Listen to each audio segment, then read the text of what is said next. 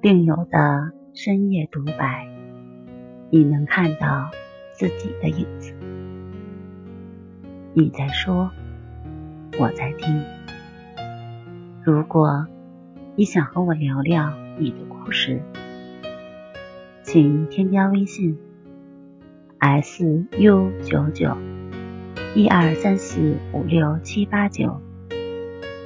大家好，欢迎来到重塑心灵，我是心理咨询师曹春霞。今天要分享的话题是关于考试焦虑的。在我的来访者中，有一名高三女生，以前一直是个学霸，但最近因为学习压力大，比较焦虑，去大医院检查，诊断结果为重度焦虑。医院给开了一些抗焦虑的药物，吃了以后，感觉情绪好了很多，睡眠也还可以。现在他把药给停了，感觉一下子又回到了从前，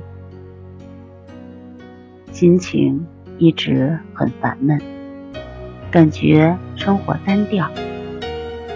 想努力的去学习，但是注意力无法集中，上课走神儿。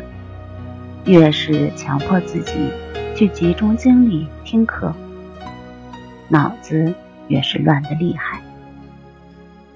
像他的这种情况，在高中我初中的学生中很普遍，尤其是那些成绩很好。家长寄予了很大希望的孩子，压力会比较大。这时，我们家长可以尝试用关系法来帮助孩子调节情绪。练习一段时间以后，这种焦虑的症状就会有所改善，睡眠质量和注意力都会有所提高。